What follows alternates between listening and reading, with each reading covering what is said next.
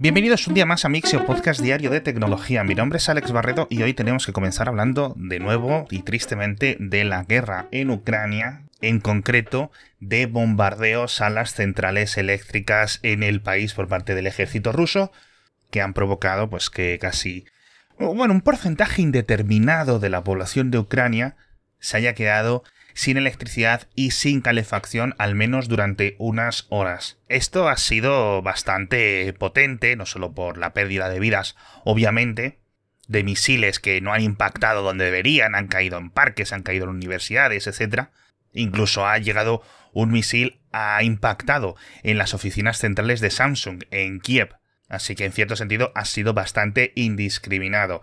Y lo hemos visto Obviamente a partir de los reportes locales y directamente en las conexiones a Internet de Ucrania se ha notado esa caída repentina del flujo eléctrico porque de repente millones de ucranianos desaparecían de Internet porque sus... Eh, antenas celulares o sus centrales de conexión local de fibra o de ADSL o de telefonía o lo que sea, pues se quedaban sin electricidad. Más allá, obviamente, pues problemas de que un hospital se quede sin electricidad, eh, casas se queden sin calefacción, etc.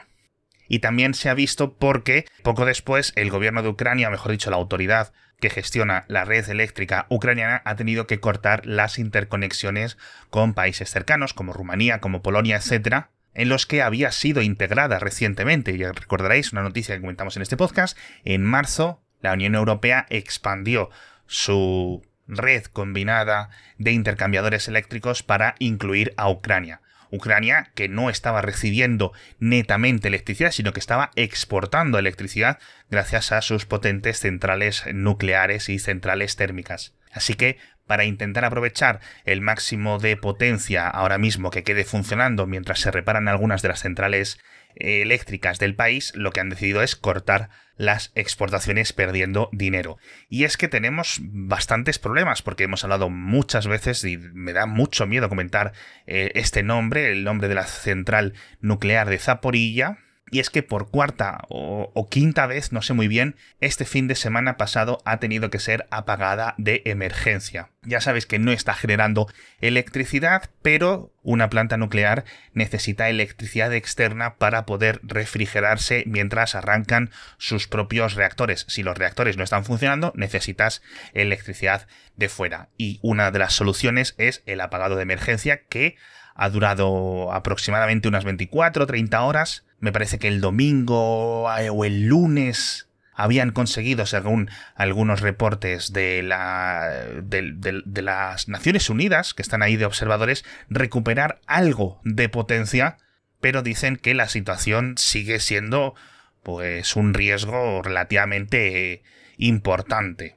Yo creo que a lo largo de esta central Va a seguir habiendo combates los próximos días, las próximas semanas. El ejército ucraniano está cerca o está dentro de las posibilidades de retomar la zona geográfica donde se encuentra esta planta nuclear y hasta que eso no ocurra, pues la mayor planta nuclear de Europa seguirá apagada, desconectada y con esos riesgos tan importantes, tan graves de un bombardeo.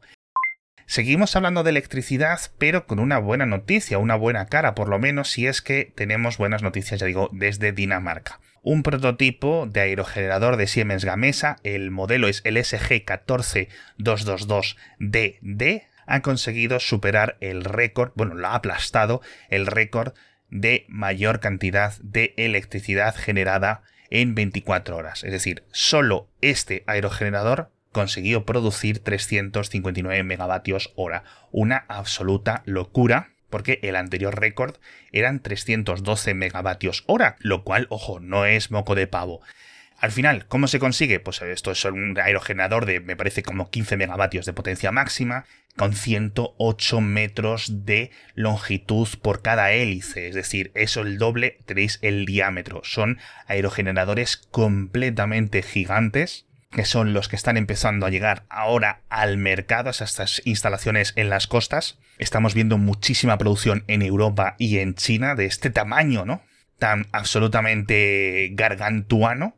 Y una nota, cuando este prototipo se instaló eh, a finales del año pasado, recuerdo vívidamente una cifra que dieron los de Siemens Gamesa. Dices, solo 30 de estos aerogeneradores serían capaces de dar potencia suficiente a una ciudad como Bilbao. Es decir, imaginaos lo grandes y los potentes que son. Una absoluta locura. Y seguimos hablando de energía eléctrica, la verdad es que las cuatro noticias se han cruzado un poco por el mismo camino, y es que eh, estudiantes y profesores de la Universidad de Stuttgart han creado el coche eléctrico más rápido. Acelera de 0 a 100 km por hora. No sé si queréis pensar en cuánto es la cifra. Os dejo unos segundos para que lo penséis.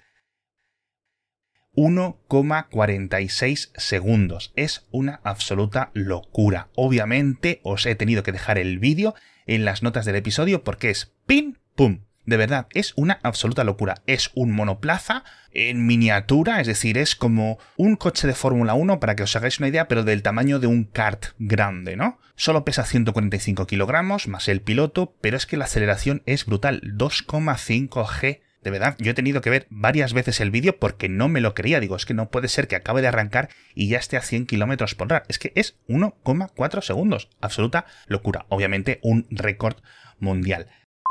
Vamos a hablar ahora de superordenadores. Tenemos dos noticias también, la verdad que vamos las cosas por parejas hoy. La primera tiene que ver con el superordenador Frontier, que es el absoluto número uno a nivel mundial. De hecho, lo recordaréis porque hace unas semanas fue bastante noticioso cuando se completó su construcción porque era el primero en alcanzar lo que denominan los científicos, los académicos, la exaescala o la exoescala.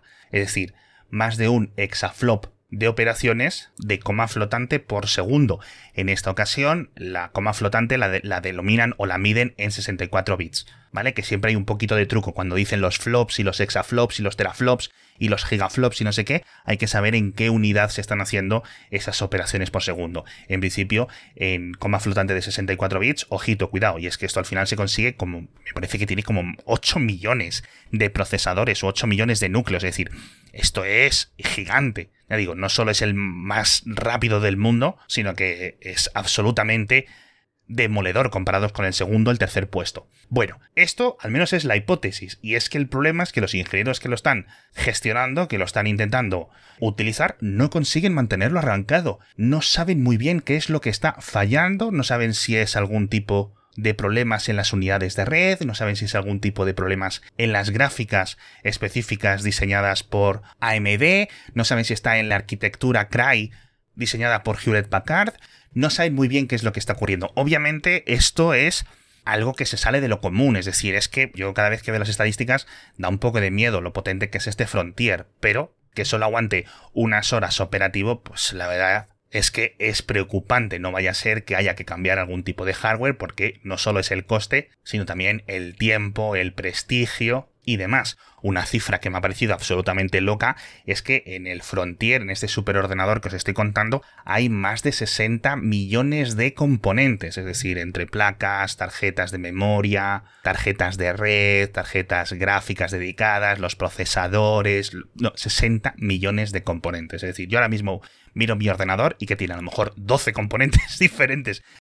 Siguiente noticia también con un superordenador, en este caso muy importante, mucho más cercano a nosotros, aquí en Barcelona, el Mare Nostrum 5, pero también más limitado. Es decir, claro, al lado del Frontier todo parecen hormiguitas. Pero hay una buena noticia para este Mare Nostrum 5, y es que va a alojar uno de los seis nuevos ordenadores cuánticos del consorcio de supercomputación de la Unión Europea. Obviamente esto se va a dedicar a investigación, al mundo académico, con lo cual este, digamos, nuevo ordenador va a estar integrado como una especie de módulo especialmente diseñado para este tipo de cálculos cuánticos, y no va a costar mucho, 12,5 millones de euros, la verdad. No me parece muy caro. Yo imagino que el mayor problema será el consumo eléctrico. Lo que no tenemos es fecha estimada, al menos yo no la he conseguido encontrar en ninguna noticia y en ninguna nota de prensa. Y ahora yendo a un tipo de hardware que consume muy muy muy muy poca electricidad, las lámparas inteligentes de IKEA, porque pueden ser atacadas remotamente. Todas estas IKEA Tradfir, esta gama de son bombillas, lámparas y un montón de cosas. Seguro que muchos de los oyentes tenéis cosas de este grupo de marca de IKEA. Y resulta que unos investigadores han encontrado un paquete o una serie de diferentes paquetes que pueden ser transmitidos libremente a través de los protocolos inalámbricos de Zigbee, que son los que utilizan estas lámparas y tantas otras para interconectarse, etc. Y que cuando los reciben empiezan a parpadear y si reciben varios consecutivos se apagan y se desconfiguran. Así que esto es bastante preocupante. ¿Por qué?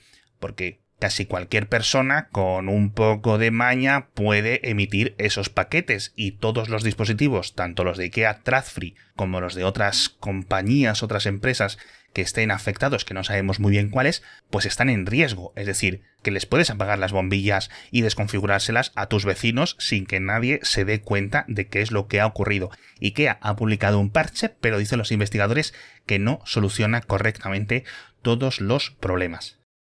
Nos vamos ahora al espacio, dejamos esta empresa sueca, porque recordáis que justo ahora, hace un año, una actriz rusa fue a la Estación Espacial Internacional a rodar una película, o al menos unas escenas de una película. Bueno, yo no sé al final qué es lo que ha pasado con esta película. Obviamente la industria cinematográfica de Rusia ahora mismo está por los suelos, pero parece que Tom Cruise y el director de cine Doug Liman planean volver a intentar ese plan que comentamos como en 2019 o en 2020, recuerdo, de hacer lo mismo, ir a la Estación Espacial Internacional y estar allí unos días grabando una película, o al menos entiendo yo que unas escenas. No sabemos cuándo lo van a hacer, esto ha llegado información a través de la BBC, pero los titulares que he leído, el primer actor, la primera película, esto ya lo hicieron desde Rusia, el nombre de la actriz sí lo tengo, es Julia Peresild, el nombre del director no lo tengo, pero bueno, en cierto sentido interesante que llegar al espacio, llegar a la órbita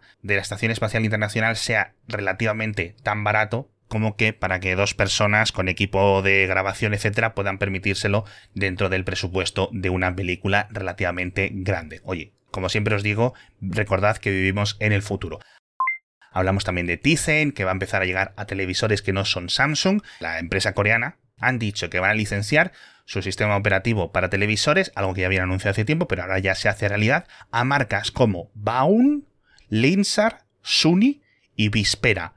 Yo no conozco estas marcas. Suni es lo de los zumos y Vispera no sé lo que es. Y Baun y Linsar, mm, de verdad, parecen generadas por un algoritmo de estos que crean nombres de startup. Lo más interesante es que dicen en la nota de prensa que España va a ser uno de los primeros países donde estén a la venta estos televisores. Que ya digo, es que yo nunca he visto ninguno. No sé si son marcas buenas, si son marcas malas. Pero bueno, si un día las veis por las tiendas, que sepáis que van a llevar software de Samsung. Hablamos también de PayPal, que parece que ha tenido unos problemas con sus políticas de uso. Hablamos de los ídolos virtuales, en cierto sentido, en China. Una noticia del Financial Times bastante interesante. Pero bueno, no me quiero entretener más por hoy, la verdad. Muchísimas gracias a todos por estar conmigo un día más en este podcast. Nos vemos mañana con muchas más noticias de tecnología, recordándoos que la semana que viene no va a haber mixio diario. Voy a tomármelo de vacaciones para descansar. Pero bueno, este fin de semana voy a estar en las JPod aquí en Madrid, jpod.es, creo que aún quedan entradas. Así que estaré el sábado y el domingo dando vueltas y conociéndoos a muchos de vosotros. Y ahora ya sí me repito y me despido de nuevo. Muchísimas gracias y nos vemos mañana con más noticias de tecnología.